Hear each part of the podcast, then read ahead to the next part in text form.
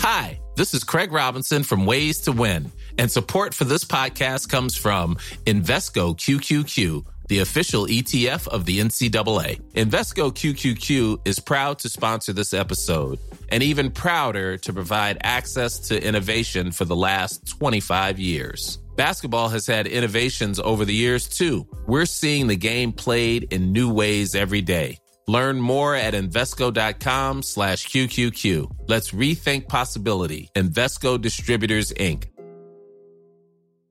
When you're ready to pop the question, the last thing you want to do is second guess the ring. At Bluenile.com, you can design a one-of-a-kind ring with the ease and convenience of shopping online. Choose your diamond and setting. When you find the one, you'll get it delivered right to your door. Go to Bluenile.com and use promo code LISTEN to get $50 off your purchase of $500 or more. That's code LISTEN at Bluenile.com for $50 off your purchase. Bluenile.com code LISTEN. The Late Lunch with Blackstone Motors, Drogheda, Dundalk and Cavan. Order your new 221 Renault today from our extensive Renault range. Guaranteed delivery and low rate APR finance. Visit blackstonemotors.ie.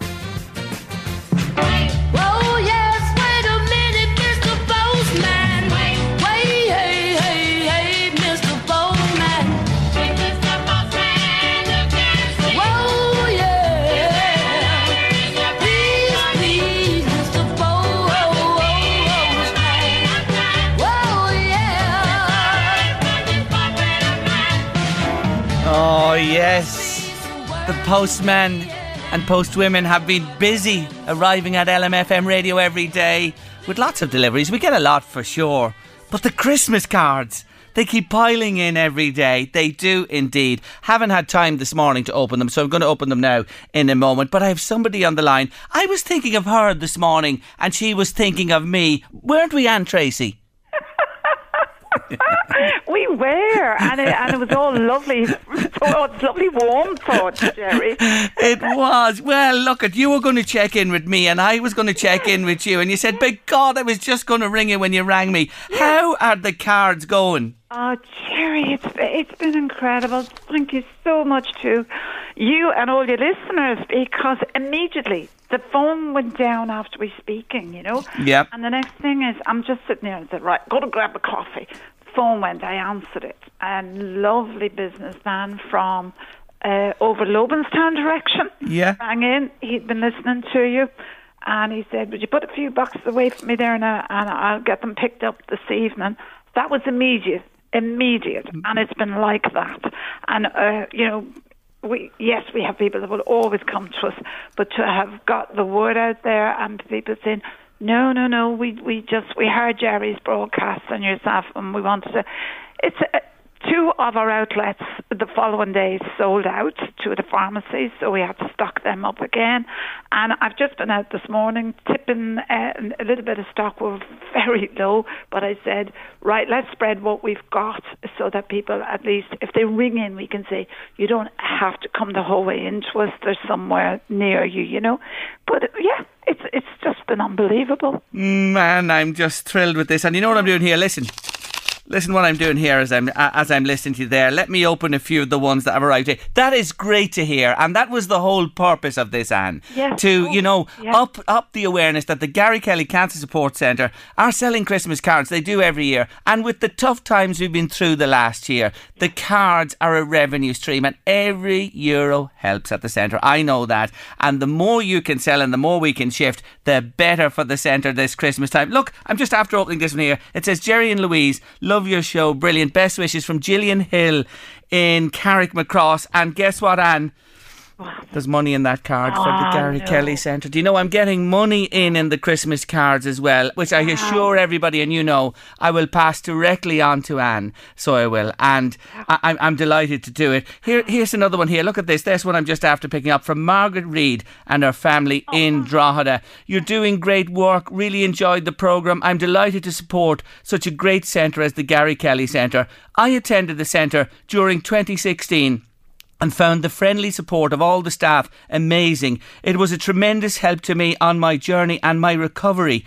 Well done to all. I'm forever grateful. That comes in from Margaret Reed I today. know, and know. Lovely, and Margaret. lovely, lovely. Hold on here. Wait, I, I- I should have done this earlier. I apologise, Anne, but sure, look, I'm up to no, me. no, I'm loving it. I feel like I'm there today. in them with you. Look at look at these. You see, people take time, and what I'm saying, Anne, and you know this, Yeah. and my writing skills have taken off. Do you know this? I haven't written a lot for years. By God, I'm writing since we started this at the beginning of December. Just cramping now, but Anne, it's all for the best. I don't mind it one bit. I am individually replying to every single Christmas card. Listen to this, and I'm reading these off the cuff. I'm just opening them, opening them here, uh, and this one comes in from Michael and Kate Calvi in Julianstown, and and there's a lovely message on this. Let me see what they have to say. I thought it was a lovely idea to send in cards to you. I love getting Christmas cards as well. And it's something I feel is dying away. We listen to LMFM all the time and enjoy all of the shows. My husband and I, Michael, were guests on your show a few years ago. We were reminiscing about Mildred's restaurant. oh my God. Yes, in the heart of Drogheda. I remember you well. We really enjoyed talking to you about my mother and uh, uh, all about Mildred's shop. And that comes into ourselves here. Happy Christmas and New Year's from the Calvies today. Ah. God, there's a memory, Anne. You remember Mildred yourself, don't you? of course I do. She'd be queuing up to try and get into it.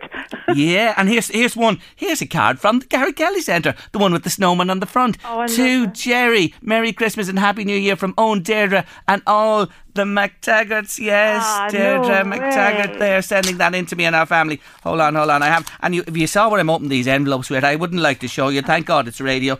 There's another donation in a card from Geraldine Lennon, Inniskeen, Dundalk County Louth. Know. Geraldine. Geraldine, thank you from our hearts for that one there. Just a couple more here, Anne. I've, look, I'll be here all afternoon, up but let me just see a few more just to see what's in them today. This one come from Kingscourt uh, in County Meath from Bernadette Riley, all the way from Kingscourt. And just a couple more. Oh, here's a big envelope coming here. Let me see what's in this one here as the cards keep coming in. And you know something? Wow. The tradition, I know people are worried about it disappearing, disappearing and that, but look, you're selling them. We've booked the trend. People are sending cards to us. Isn't it great? They are.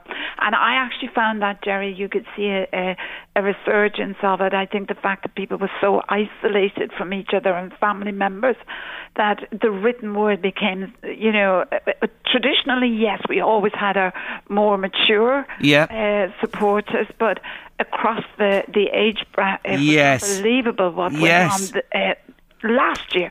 But thank you to you and the LMFM and all your gorgeous listeners. Um, it has the the interest in our cards has escalated, and I hope that you this tradition you have revised will continue. I am like you. I love a card. I'm like a child. When the post, my first guy wasn't like you, but my first card arrived yesterday. Great. And I thought, I'm okay. I'm about two weeks behind Jerry, but I got one. And I was, ah. oh my God, oh my God, who's this? You know, and I'm trying to read the handwriting and mm. delayed the, mm. you know, the excitement of reading it. Mm. So Ah, there it is. I love the lovely. cards coming in, and Yes. I think that value. But all my grandchildren love cards. Mm. And I know that I got one from my granddaughter Ava yesterday, and I was thrilled. A pop-up card here for you, sent to me here in the studio, written by herself as well, and it just done my heart good. And you know, children are great. You know, they make cards as well. They make their own little cards because they're so arty through their schoolwork, etc. And you know, it's something I agree, Anne. It's something we shouldn't lose. Kathleen Fox, Fairdeer Park, RD. Good on you for that lovely card. And look at this one with the little robin sitting on the post and the snow scene. Where does this come from? Jerry and Louise and all the crew at LMFM. Happy Christmas. Keep up the great work as always. That comes in from Barbara, the cat and the dog. There you go. We're even getting it from the family pets, the cards. Isn't that just terrific? Your popularity. oh, well. Well, you know what? I, I'm stopping there because I have more to do, but I'll, I'll open them a little later. But that's just a selection of, oh. of cards that arrived today. And folks, I'm saying to you again, please keep them coming. There's still plenty of time to us here. Jerry Kelly, LMFM Radio, Rathmullen Road, Drogheda. A card to me. I'll return one to you with a message as well. I've bought them from the Gary Kelly Centre as well to support the centre. And, you know, you can still pick up cards. They are running low on stocks, but they'll look after you. They'll do the best they can. Can to get the cards to you this year. And Anne, just a final message for everybody. The centre over the holidays and, and New Year, what's the story? Yeah, we're, we're, we're just closed for that. Yes. Jerry, you know, um, uh, we reopen again Yeah. on. Um, it's the Tuesday. What's that? The fourth, I think it is. The 4th, January. yes. Yeah, yeah. So I mean, yeah. When I say open again, it is just by appointments, and everything else goes back on air as we have done for the last best part of two years. Yeah. And thank, I mean, again, we we've a whole cohort of clients out there that we've never met in the flesh. We're dealing with them remotely, you know. Yes, yes. But thankfully, they're finding the benefit of that support, and we look forward to someday having the centre full, the gardens full, like everybody else, Yeah, and yeah. being able to welcome you back over the. Oh, I'll be there for sure. And you know, we do have to mention at this time when somebody, you know this well, Anne, is going through a cancer journey, Yeah. The uh, spectre of COVID is even more Horrendous. difficult for people, and that goes without saying. Yeah, yeah.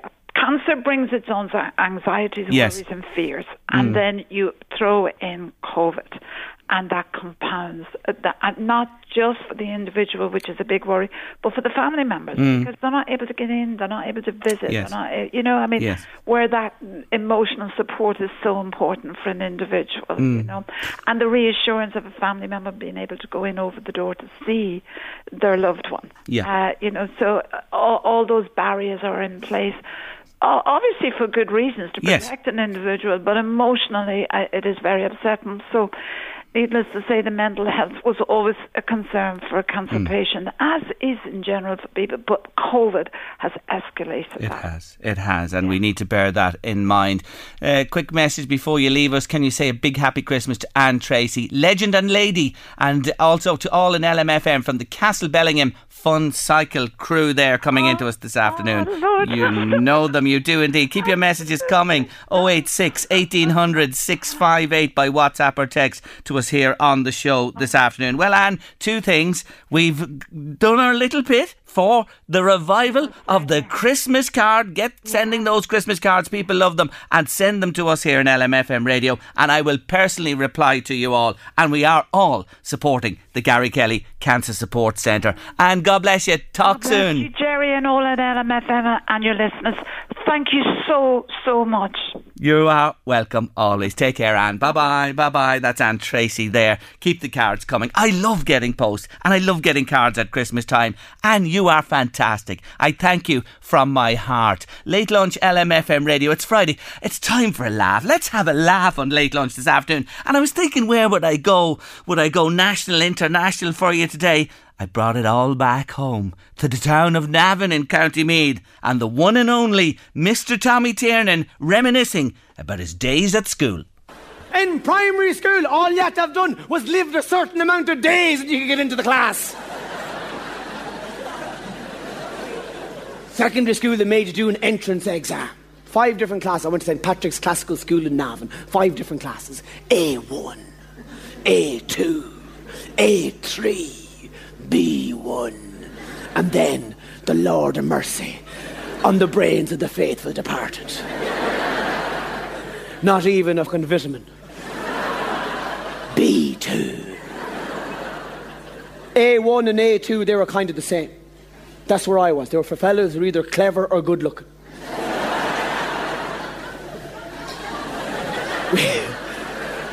I'm still hovering between the two.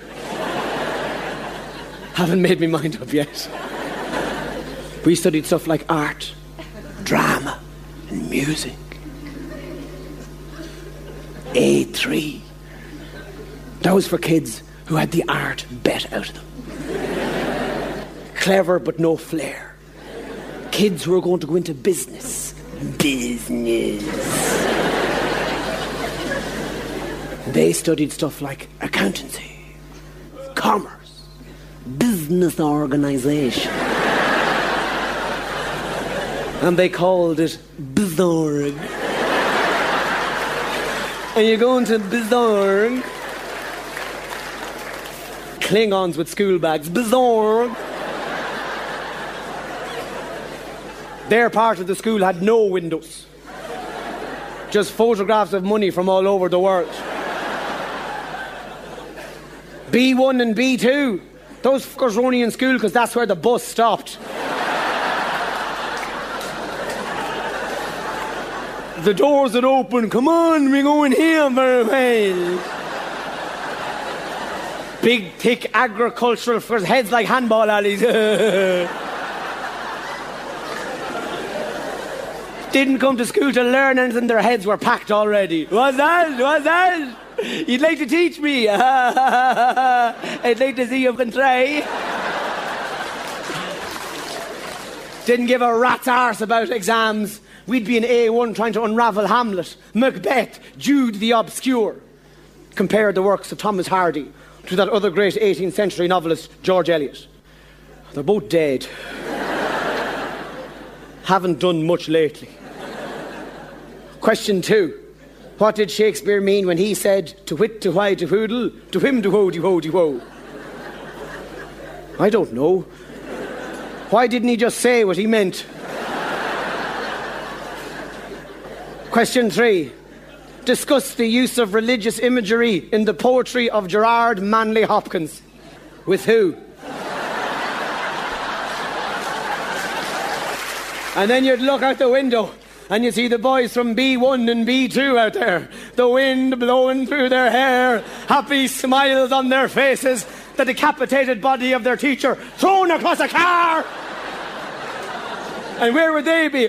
On the shade, on the shade, on the shade. Because pickers love shades. that extra 10 or 12 feet in the air makes all the difference to a tickler. I can see the shopping centre from here. Tommy Tiernan. He'd make a cat laugh, wouldn't he? He would indeed. Reminiscing on his school days in Navan. David and Kate Finnegan have been in touch to say, Jerry, we got your card. Thanks so much. I hope everybody's got their cards. Well, you will in the next few days for sure, because I've been writing away replying as I got them. Lovely that you have the card, and thanks for letting me know. Marion's been on from Navan to say, Jerry, long live the tradition of card sending at Christmas time. I absolutely love it and well done to you. Lovely thought. Thanks indeed for that message this afternoon. Marion, you're with Late Lunch on LMFM Radio. We're heading to our first break this Friday afternoon and stand by all you young people out there because after the break we're launching Christmas Cuties 2021. Now it's another tradition on Late Lunch that we continued this year. It's our Christmas Cuties. We ask you to record your children singing a festive song singing a song, maybe a hymn appropriate to the time of the year, religious one as well, singing a little poem or something like that, and we ask you to send them in to us. And we play them on the air here on late lunch between now and Christmas, and all that are played go into a hat, and randomly one name will be drawn out. And once again this year, we are so grateful to Shoe City Castleblayney Ireland's largest shoe store, who've given us a wonderful voucher. It's worth 250 euro for one child who'll be picked out at random. It's as simple as that.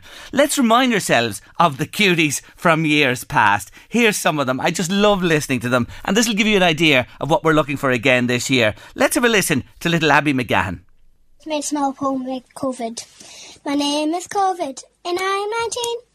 I live around the world, but cannot be seen. I don't like social distancing or waiting in the line. When you're going away, please give us a sign. No more wearing masks or doing quarantine. I can't wait for that day that you're gone COVID 19. All of our shops are closed and then our communion was late, but we got to have our day, which worked out great. So, Mr. Virus, you're not welcome here in our little world that's full of cheer. We'll have no fear. Lovely, lovely. That was last year, little Abby, you know, with the virus in mind. What did Lucy Brown send us in? Jingle bell, jingle bell, jingle all the way. One is on the hay, one horse open sleigh. Hey, jingle bell, jingle bell, jingle all the way. One on the hay, one horse open sleigh. Hey, dashing through the snow with a one horse open sleigh. All we go, laughing all the way, ha ha. Jingle bell, jingle bell, jingle all the way. One arms ahead, one horse open sleigh. Hey, Merry Christmas. Isn't she lovely? Now, my granddaughter Ava, she can't enter the competition, I know, because she's related to me, and that they're the rules that apply right across radio and in the media game. Family and friends need not apply. But you know what? She's been fantastic to me on the show over the years with uh, the little songs that she sang for me. And I was listening back to previous years. Here's Ava in 2018. When Santa Claus took up the chimney, he began to shout, You boys and girls don't get any toys if you don't pull me out.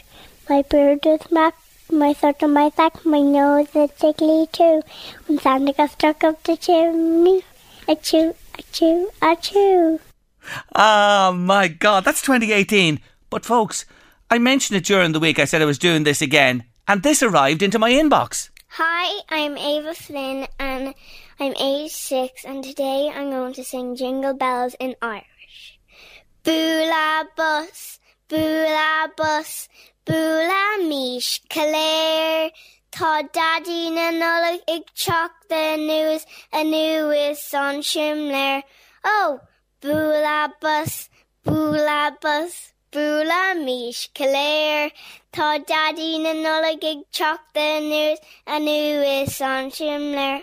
Oh, there she is today, singing a beautiful song in Irish God the Years, only three years. And look at the change, the change in the voice.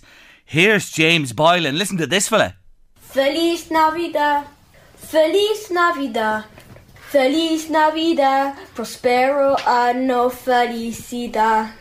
Feliz Navidad, Feliz Navidad, Feliz Navidad, Prospero ano felicidad. I wanna wish you a Merry Christmas. I wanna wish you a Merry Christmas. I wanna wish you a Merry Christmas from the bottom of my heart. Good man, James. Well done to you. So you get the idea, folks, what we're looking for. Mammies, daddies, people looking after children listening to us today. Children listening today. Will you record a little song for me this Christmas time as part of our Christmas cuties? Shoe City are on board from Castleblayney, Ireland's largest shoe store. 250 euro voucher up for grabs for a child this Christmas time. What do you do? Record it on your smart device, and here's the way you send it to me. Email it to us, late lunch at lmfm.ie. Email it in late lunch at lmfm.ie. That gets to us. You will be able to use the WhatsApp, but it's probably best during the show to do that if you have them by WhatsApp when we're actually here in the studio. It tends to get lost in the maelstrom here. So the best way, email and record this weekend and into next week. Send them in to us. Late lunch at lmfm.ie and we look forward to hearing from you this Christmas time. Well, James gave Feliz Navidad a shot. Here's Buble and Thalia. Feliz Navidad. Feliz Navidad. Feliz Navidad. Prospero año y felicidad. Feliz Navidad.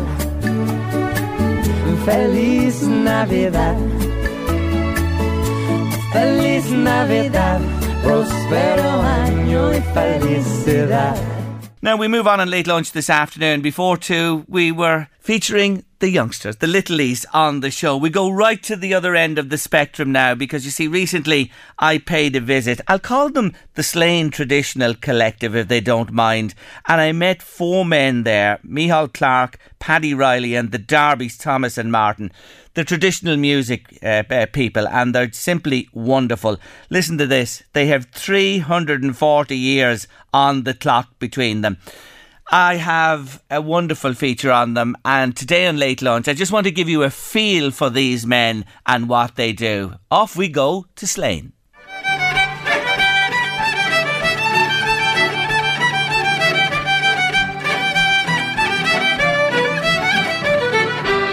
So I'm in Slane this evening at a traditional music session with young men whose total age, a combined age, would you believe it, of 340 years.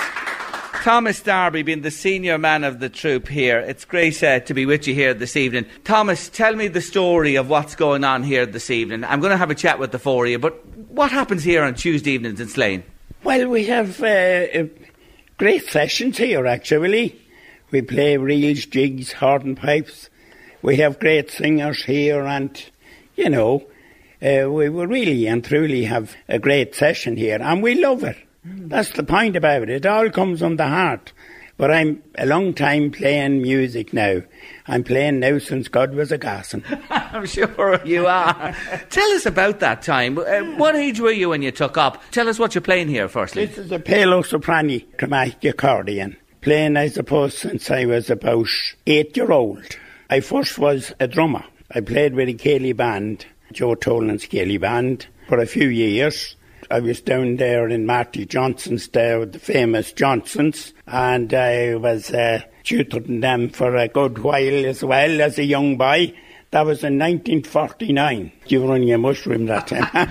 I don't know the hell what I was. I wasn't even a thought in my mother or father's mind, I can tell you that for sure. But I played uh, a lot of fishes. I played a lot of fishes out in Navan, the time they used to have the Feshnamead. And uh, I, I played for a lot of step dancers down through the years. Like, you know, I actually played for a lot of um, weddings. I was an entertainer as well. I don't know whether, well, at that time, that if you only hit the bush at that time, they'd sing with you, you know. but it's different now. but, uh, oh yeah, I played all over the country, really, you know. And uh, I played actually on the on the ships as well. I have indeed. What ships are you talking about there? Now, the, out in the seven seas, yes, the Mediterranean. And actually, the last time I played was in a place called Madeira, where they make, where they make the cakes. And I give you a bit of a fun about Madeira. Uh, we got off the ship and uh, I went off in a bus and we went up this big hill anyway and we went into Madeira. And so there was hundreds and hundreds of people. But I took out the accordion anyway, and what did I start playing? Only the can can, and it's da da da da da da da da, and I suppose I had about five hundred in it like a train behind me, and the fun was was really great, you know. I had a great life. I worked uh, along with the meat the workshop in Navan, and I entertained them. God loved them every day, and I worked down here in Slane factory driving a bus for 17 years.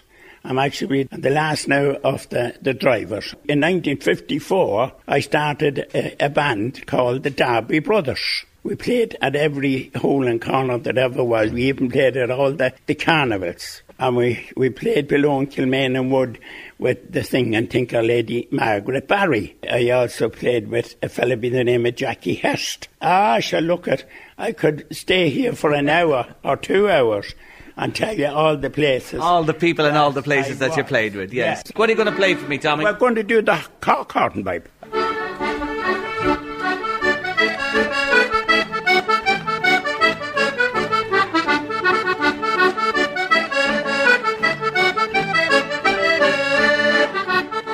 Let's have a chat with the man on the fiddle, Paddy Riley, born in 1936. Paddy, you're really belting it out there. I love the fiddle. Howdy, thanks very much. Tell us about you and the fiddle and when you started to play. I started to play about 10 year old. Was it unusual for a 10 year old, say in 46, to take up this instrument? I couldn't hold it any sooner because there was, there was no such thing as a small fiddle. My arm wasn't long enough to go out. Fantastic. So, so that was that was. And why the fiddle? Why the fiddle in particular? Why'd you take it up? My dad played the fiddle Ah, I very good to him. Yeah. Is it a difficult instrument to master? Well, it's, it's difficult enough, I suppose. Hmm. Yeah, you'd have to devote yourself to it. eh. But you've played with the likes of Dermot O'Brien, Fintan Stanley. Now I'm name dropping. You played with these fellas, yeah? Someone's, someone's stuffing you. I did play with them all right, I did, yeah. yeah. That must have been some thrill. You know, when you think about Stanley, what a player he was, and O'Brien, like top of the pops. top of the pops is right, right. Well, if you only reels or jigs, I'd be playing along with them, you know, that's that's all I, I could do. Hey, don't be knocking it on the head. Be japers, you're an integral part of it. Sure, if you didn't do your bit, the whole sound wouldn't come together. Also, the Tara Céilí Band. Yeah, the Terry Haley band, they went for 30 years now. But by God, you have such uh, a range of associates in the music business. Well, to tell you the truth now, I might as well start at the further back. In 1950, I broadcast from the GPO, from Radio Éireann. And I done a number of broadcasts at them from there, from the GPO. And at that time, there was no electricity, no wireless anything about. and people went travel distances for to hear wireless, like, because there wouldn't be wireless in every house. So that's the way it was that time. So you were there, Paddy, at the start really of broadcasting. I was, yeah, from from the GPO, yeah, yeah. Fantastic. What a claim to fame that is. And uh, before that, I had to pass an audition for to go through that, for to be able to play. And the audition was held in Montrose House, beside where the studio is now. That house beside the aerial. And uh, that, the the place where the studio is was only a big patch with big oak trees and everything like that. So I seen that anyhow. Coming on and moving through the years and all that experience under your belt, what does it mean to you to come here to Slane and play with these guys each week? It means a lot every week for to be able to to come in and play along with these lads. Uh, because there's no other playing anywhere else now. you can't, can't play anywhere else now. Uh, It's a pleasure to be here with you tonight, and thanks for telling us your wee story. Paddy Riley, fiddle player extraordinaire. What are you going to play for us? Miss McLeod's wheel. Where you go, boys.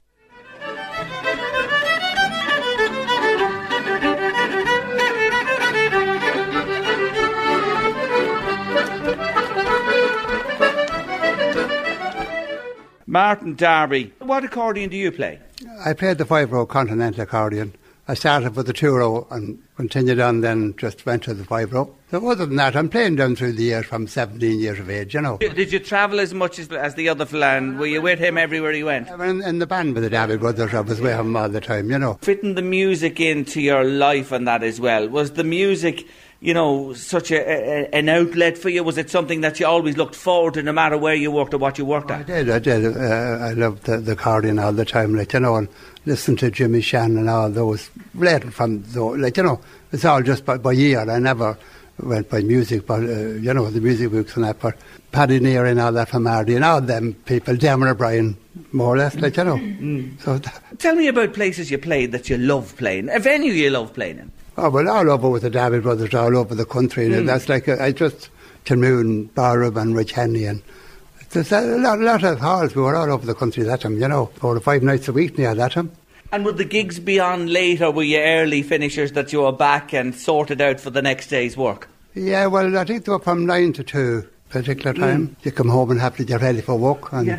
all that sort of thing. Hmm. But you know, But you just took it in your stride. took it on my stride and done my best. that, that, that's all I could do, you know. Do you love it as much today as, you know, from you took it up and all those years travelling and performing? Yeah, even more so today now. I do my best to get a couple of tunes out, you know, and Mm. all that sort of thing. That Martin, will you introduce this one? Come on, what, what are you going to do, boys? uh, I believe it's Father O'Flynn they were saying there.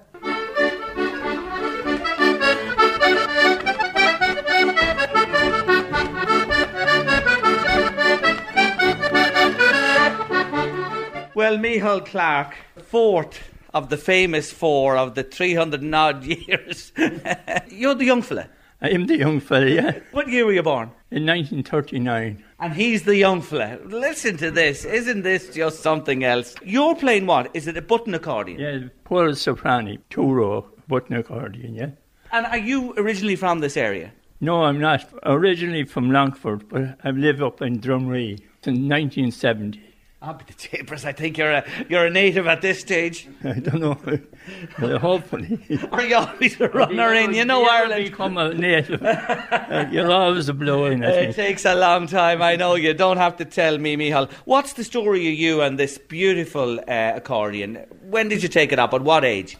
Well, I was about 16, I'd say. My father bought me a, a single row button accordion uh, when I was about 14 or so, you know. And then I went off, I, I, I was in the Air Corps. And we, a few fellas in the Air Corps that played music, and we kind of started up a bit of a group, something like this kind of, you know, and it developed into that. We formed a céilí band then, and, and then we, you know, used to play around at different functions, birthday parties, and different things, you know. So, uh, then from that, then we uh, we broke out, branched out into different. Everyone, I left the Air Corps, went to I went here working Aer Lingus then for, and from there we went to different places. You know, Mm. we formed a group there as well, and we went. We were went. We were out in Nairobi on about five different occasions and things like that. You know, Mm. we went. I was in Japan as well with another group. You travelled a lot and played a lot. And this music, this music you play here, it's appreciated. You see that yourself the world over. Yeah. Oh yeah, it's. I remember starting off, it wasn't appreciated as much as it is now. Like I remember when, when people would say, "What are you playing that rubbish for?" The whole thing is reverse, really. You know. Oh, it really is. What about these sessions here on, on Tuesday evening? I believe it's rarely you'll miss. Yeah, very seldom I miss. I, I look forward to coming over here. Not just the music, but for the camaraderie and, uh, you know, meeting people and having a chat and finding out what's going on around the place, you know. What are you going to play? Michal, come on. We'll Tell us. play the King of the Fairies, maybe. Ah, now you're talking. Now you're talking. Away you go.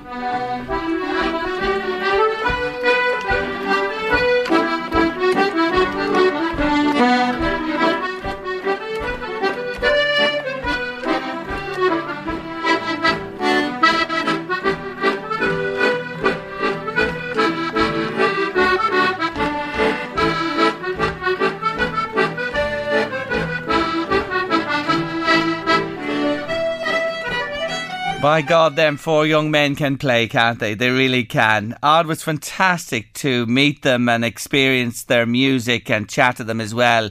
That is but an excerpt from a feature, a longer feature I have on the four of them, which I'll be podcasting shortly. And I want to thank uh, Michal Clark, Paddy Riley, Martin Darby, uh, Martin and Thomas Darby as well for their time and the conversation and everything else besides. I really do appreciate it. They're, they're brilliant men when you think of it. 340 years on the clock and going strong. And we're getting plenty of comments in about them as well. Keep them coming to us 086 1800 658 by WhatsApp or text on the show this afternoon. And I want to say a special thank you to Michael Scully, who put the, who organised that whole thing. Brilliant, Michael. Thank you indeed. I much uh, appreciated. Delighted to hear from you, Antoinette. Thank you, Jerry. Got my first Christmas card from you in the post today.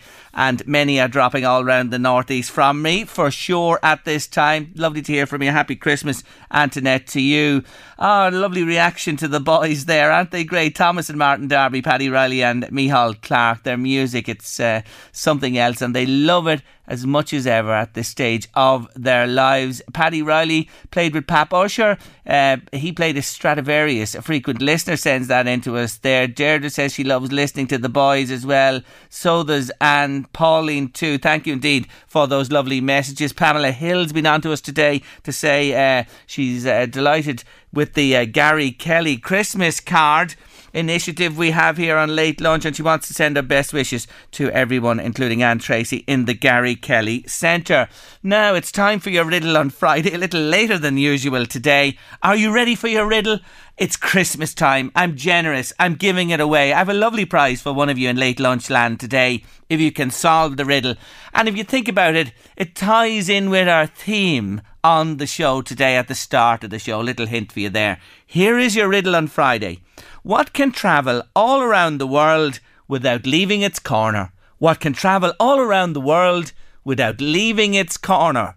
Please, answers to 086 1800 658. WhatsApp or text me now 086 1800 658.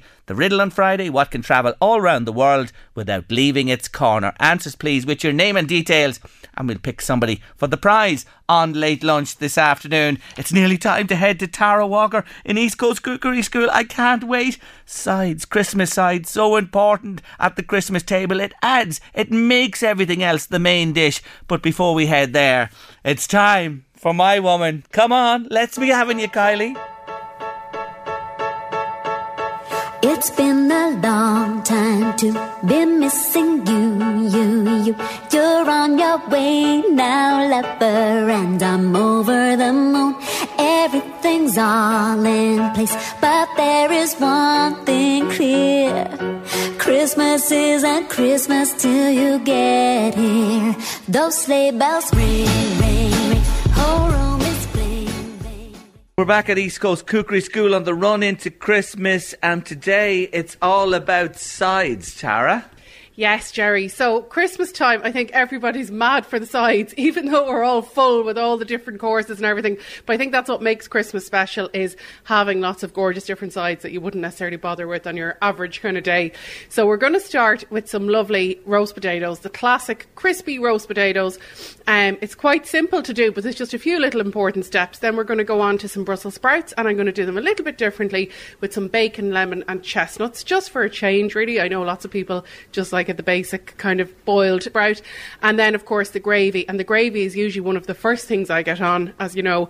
We're going to focus on those three for today. Now, you have the spuds here bubbling away in the pot, and parboiling is one of those key things when it comes to really classic roast potatoes for Christmas. Exactly. So we need to make sure the edges are kind of soft. And you see, we're just emptying it here into the colander. But what I really like to do is give it a bit of a rough up. So you see the way the edges of the potatoes there have kind of, they've gotten a little bit rough, slightly broken up. And then a tea towel over them for a couple of minutes. Get rid of the steam and let the tea towel absorb the steam.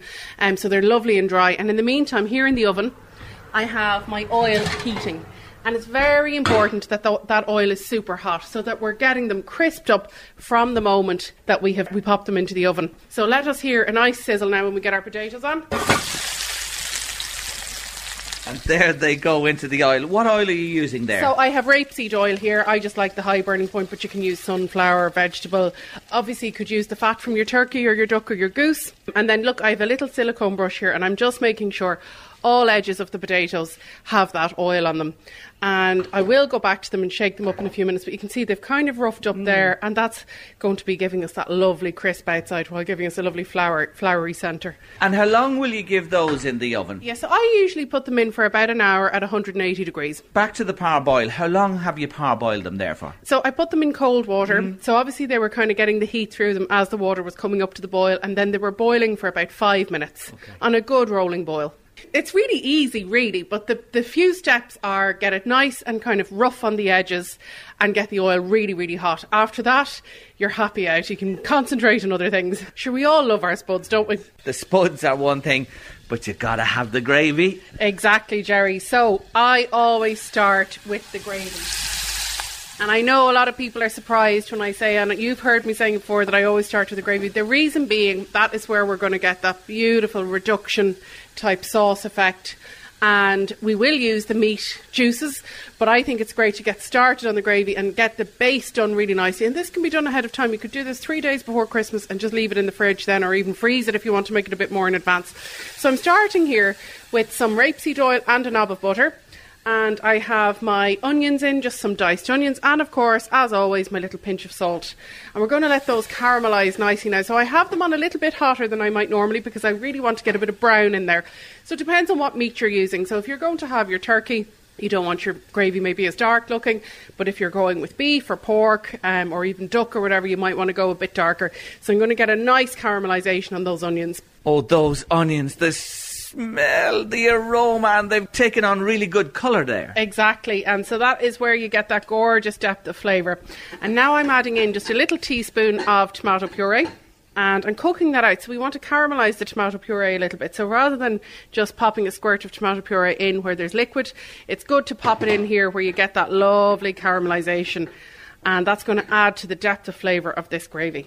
And then next up now, I have a good tablespoon of flour going in. So we're nearly making a flavoured roux because of the oil and the butter in there. Um, the flour is going to be the thickener. And we just cook that out again for a moment because obviously the flour can be a little bit chalky and powdery in texture, so it's important to cook it out and then we're going to add our stock in. So whatever stock, I'm going to use some beef stock today, but whatever stock you have, just use your stock now, but still keep your meat juices for later. And finally, I'm just going to add a little bit of Worcestershire sauce in, just again to help with that depth of flavour. And now we're going to say goodbye to that gravy for two or three hours and let it simmer away. And then when your meat has come out and it's resting, then you add your juices from your pan in. And that's it. That's it. Yeah, you can strain it now later if you want. Like I, it depends for me probably on Christmas Day I will strain it because it's nice to have a really smooth gravy.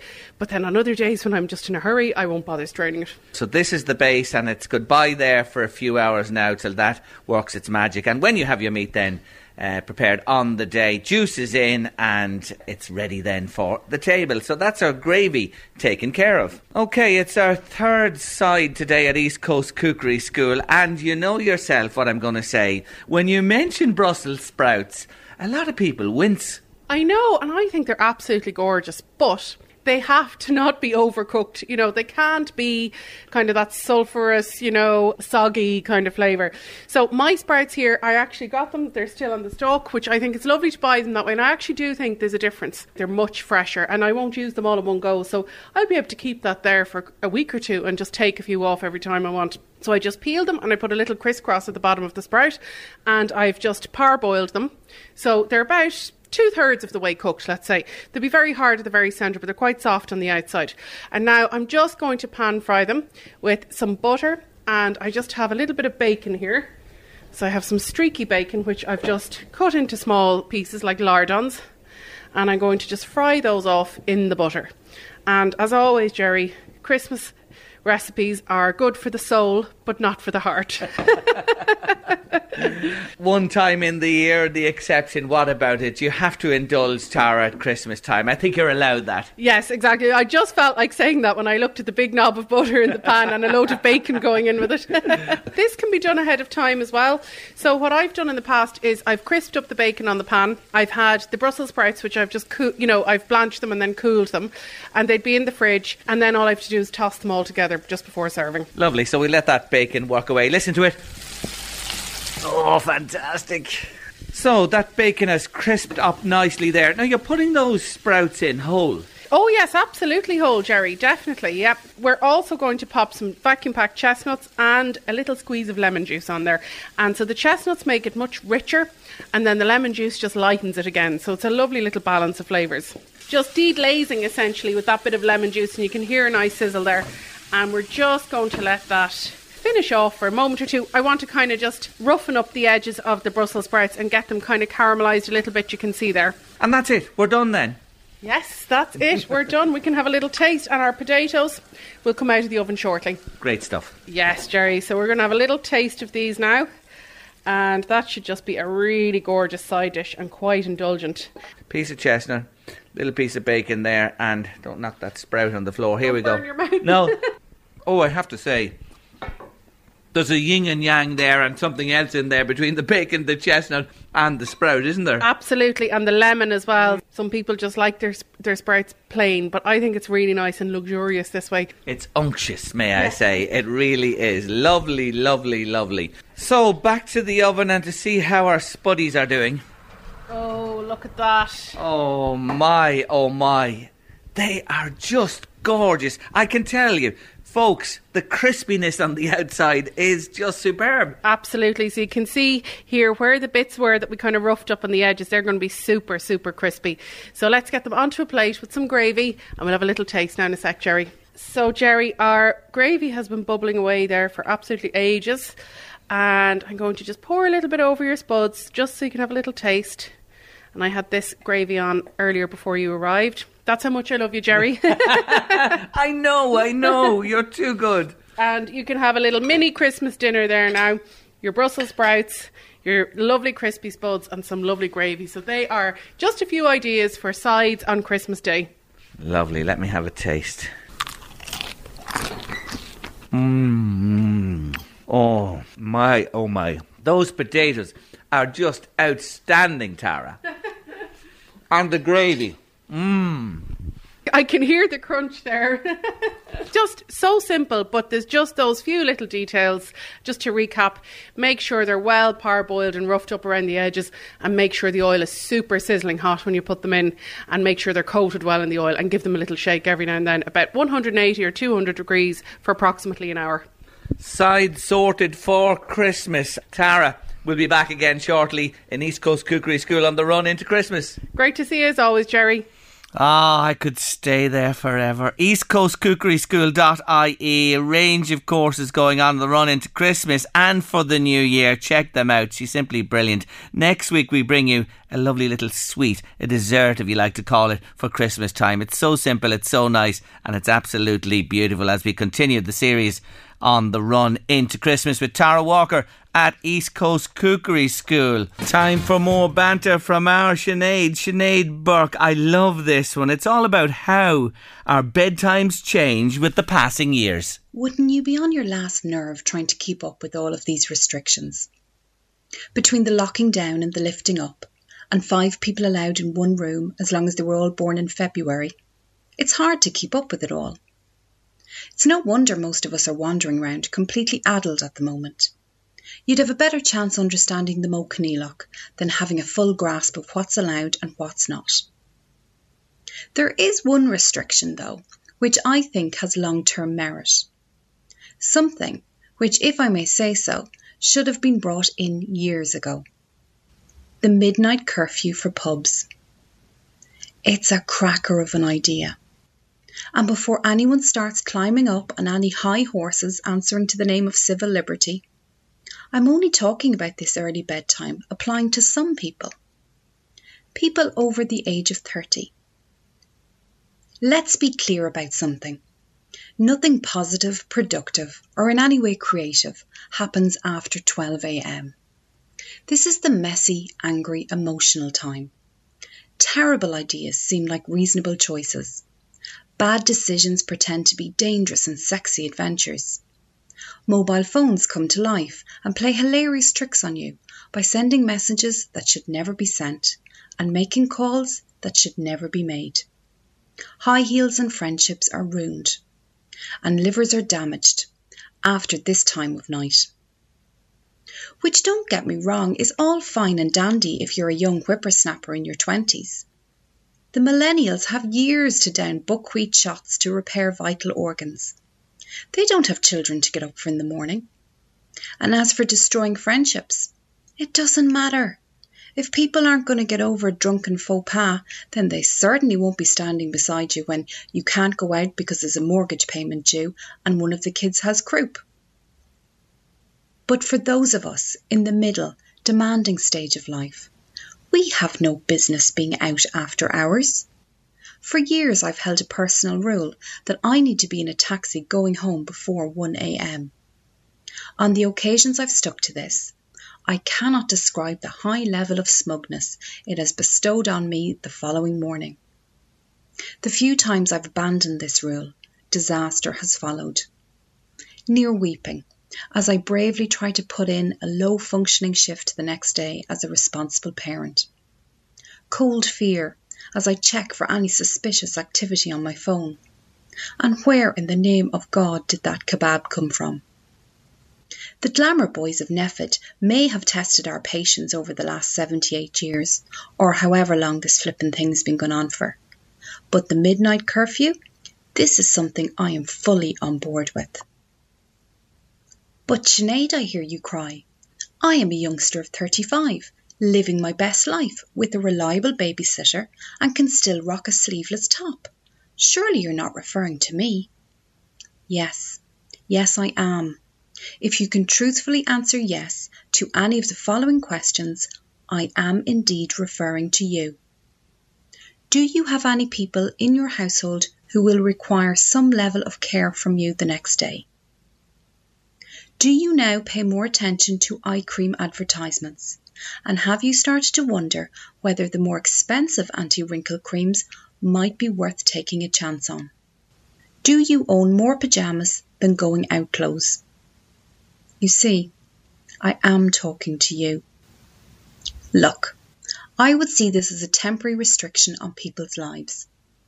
Not one of Tony Holohan's pretendy, temporary until I think I can trust you all to behave restrictions but a control that would have a definite time span. From the ages of 30 to 50 years old, people would be required to vacate licensed premises by 12 o'clock. Coaches at midnight, if you will, for this tired Cinderella generation. By the time we all reach 50, the heavy lifting of rearing kids is done. And if the film output of Julie Walters and Brenda Blethyn have shown us anything, it is that past the mid century, ladies become more sassy and wise. And crucially, our disposable income can now be spent on proper haircuts and Botox fillers, instead of braces and school raffle tickets. This all allows us to emerge back into late night society, knowing that there will be nobody pestering us in the morning for a lift somewhere, and thanks to the early nights, we haven't looked this well in years. Midnight curfews. I think it makes sense. See you all in the residence bar in 2027. I'll be the one looking fantastic. Simply brilliant, Sinead Burke, with her latest edition of her banter. On the money as always, Sinead. Thank you indeed, and happy Christmas to you. She's simply wonderful. After three on late lunch, Prince and David Sheehan with sport, but taking us to news, weather, and sport. It's this from Gilbert. I've no wish to hurry you, love, but have you seen the time? It's quarter to ten, and we're supposed to be there at nine. I don't think the registrar will be very pleased when we show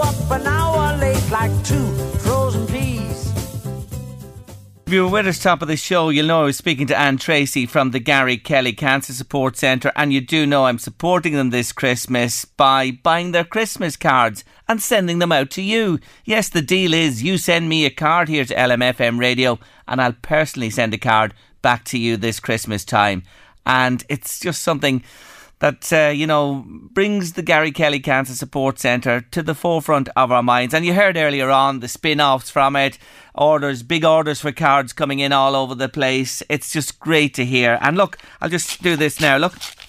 Let me do this. Let me open this. They're even coming in while I'm on the air. It's just been handed in. Let me see what's in this one here. Oh my God, there's a cash donation as well in this one too. And, and you know, we didn't set out. We just set out to, you know, buy the cards and support the centre. But people are being so generous. It's really great. This says, look at this. Dear Jerry, we lost our dear mother Anna in December 2016. It's only recently that I heard that you paid a lovely tribute to her at the time. I didn't hear it. So on behalf of the family, I would like to thank you for your kindness and send you on this card. Hope you and your family have a lovely, happy and safe Christmas. And that comes in from the Pentany family in Killineer. I know them well. I thank you indeed for the lovely card and the thought. And Anna was a lovely, lovely lady. She really, really was. And I'll pass that donation, I promise you, directly to Anne in the Gary Kelly Cancer Support Centre. Keep the cards coming to me. I absolutely love them. Jerry, best wishes to you. Thanks for a great show. It's Liz here. I'll send you a lemon squeezer at a later date. Yes, Tara Walker loves our lemon squeezer, doesn't she? Your riddle on Friday. Here it is again for the last time. What can travel all round the world without leaving its corner? The answer I was looking for. A stamp, of course, and it's tied in with the Christmas cards we're receiving here this year, and loads of them we are receiving. And the prize on late lunch this afternoon for solving the riddle goes to Helen Fagan in Donore. Well done to you, Helen. We'll be in touch. Now, my artist of the week this week is Prince. And I mentioned yesterday that when he died in April 2016, there was no will made. Incredible, isn't it? And as you can imagine, what followed was bedlam. He was twice divorced, but not known to have fathered any children, meaning that his only sister and five half siblings had claims on his vast estate. Listen to this within weeks, 700 people came forward and said they were related to him. By God, there's no end to chancers, is there, in the world? None of them, none of them subsequently proved a link. And as of today, his estate remains unsettled. Musically, he recorded hundreds and hundreds of songs that remain in his vaults in his home unreleased. This man could be releasing music posthumously for years and years to come. And you know, his popularity endures with retro releases after his death enjoying massive sales. Prince, you know, is regarded as one of the greatest musicians of his or any generation. A real showman, flamboyant, controversial. He had it all. And his influence inspired just some names here, and they all acknowledge it. The likes of Beyonce, Lady Gaga, Janelle Monáe, Justin Timberlake, and so many more great artists. And today on Late Lunch, I conclude my week of Prince with this one from 1994. I love it.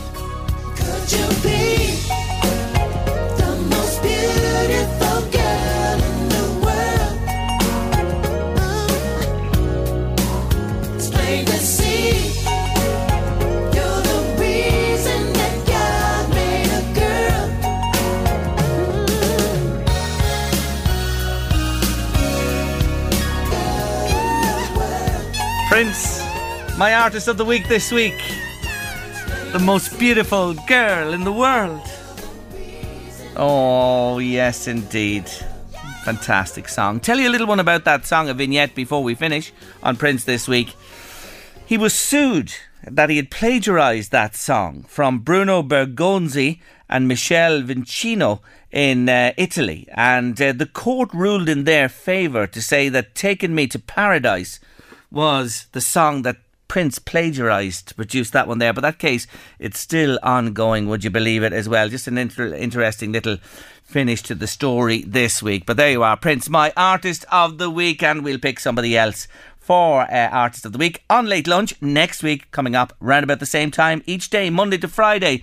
Up next on today's show, yes, sport is thin on the ground locally this time round, but there's a big weekend of Premier League football, and looking ahead to it with me after the break is David Sheehan. Late Lunch LMFM Radio, Friday afternoon, heading towards the end of the show. This time every week we look ahead to the weekend sport with our very own David Sheehan. We're quite limited this week, David, just really the Premier League catching the attention. Yeah, the live local action is, is thin on the ground, I suppose, with most of the uh, most of the um, the local sides knocked out of, of Leinster action last weekend, just trimmed to come next next weekend in the in the Leinster. That's on Saturday next weekend. So nothing really this weekend apart from the Premier League, as you mentioned. So yeah, I guess the, the top three: Chelsea versus Leeds, Liverpool, Villa.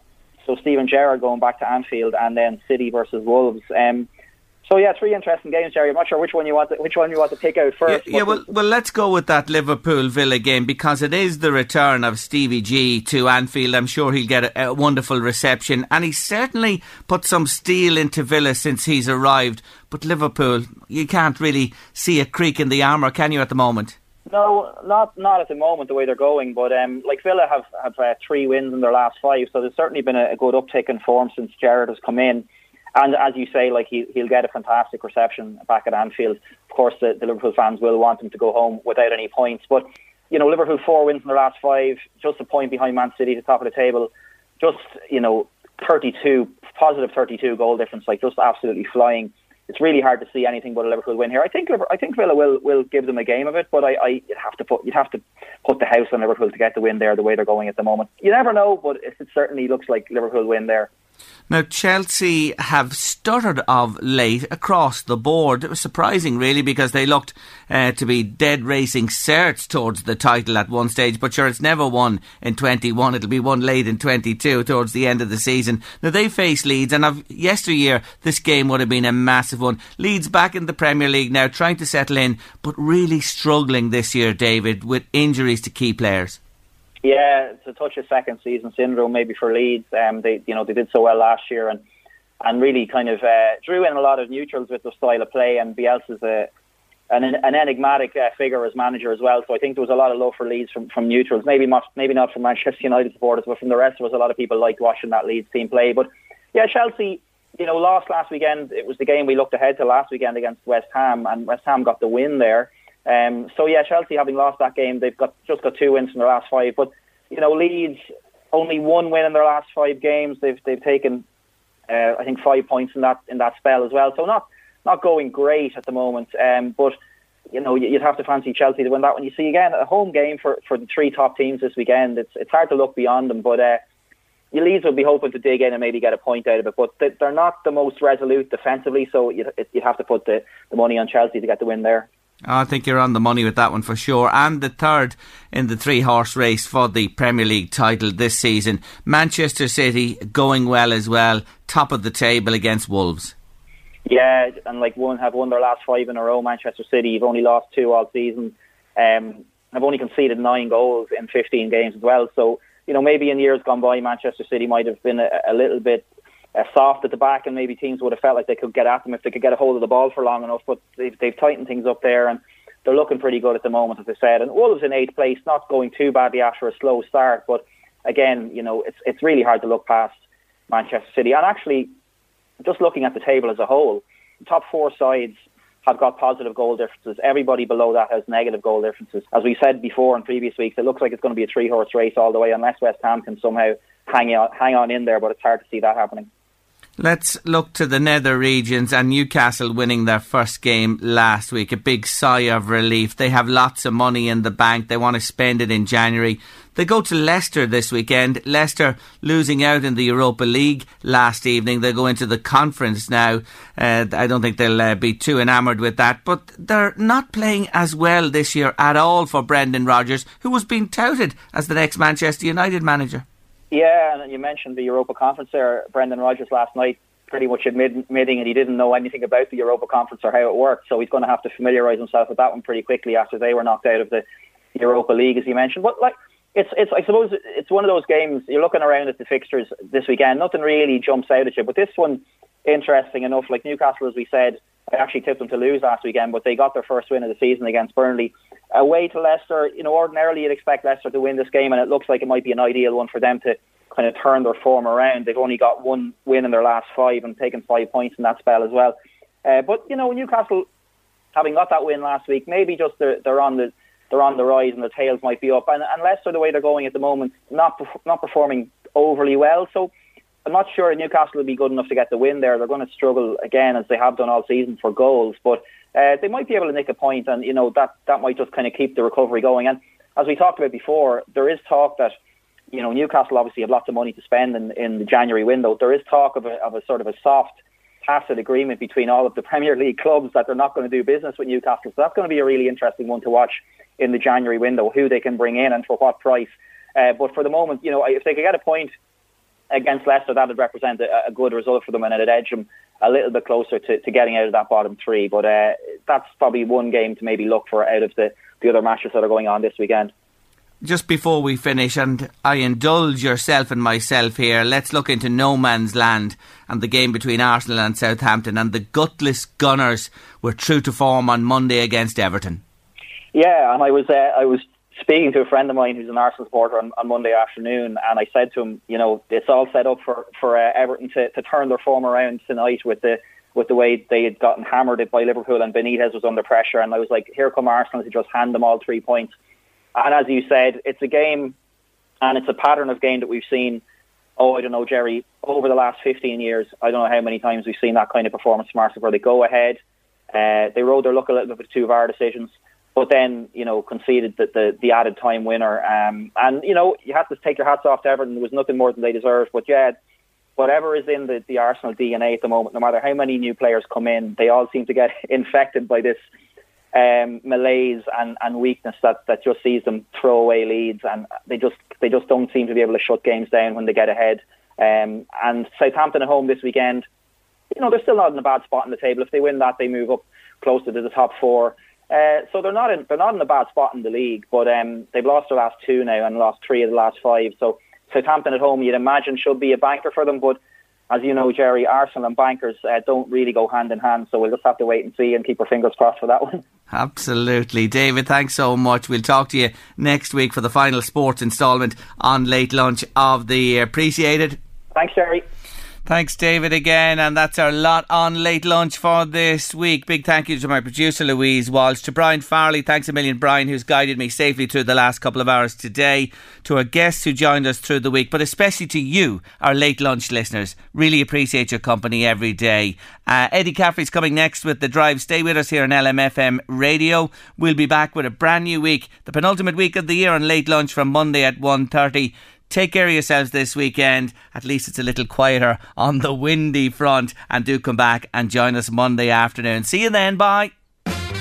The Late Lunch with Blackstone Motors, Drogheda, Dundalk and Cavan. Order your new Dacia Duster or the all-new Dacia Sandero and Stepway. Guaranteed delivery and low rate APR finance. Visit blackstonemotors.ie.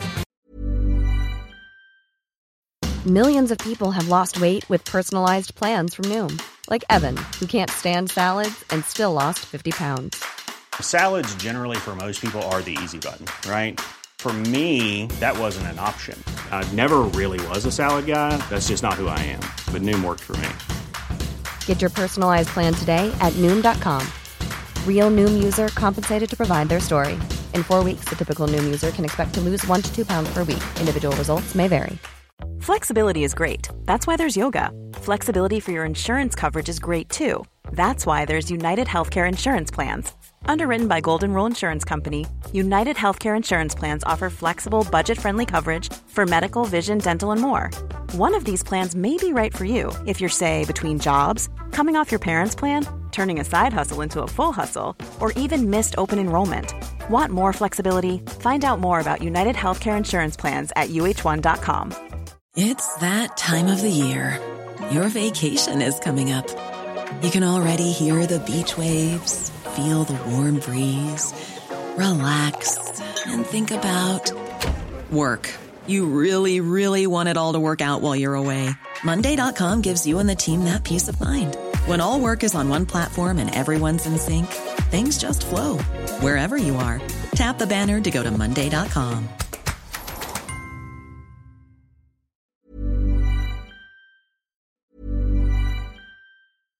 Flexibility is great. That's why there's yoga. Flexibility for your insurance coverage is great too. That's why there's United Healthcare Insurance Plans.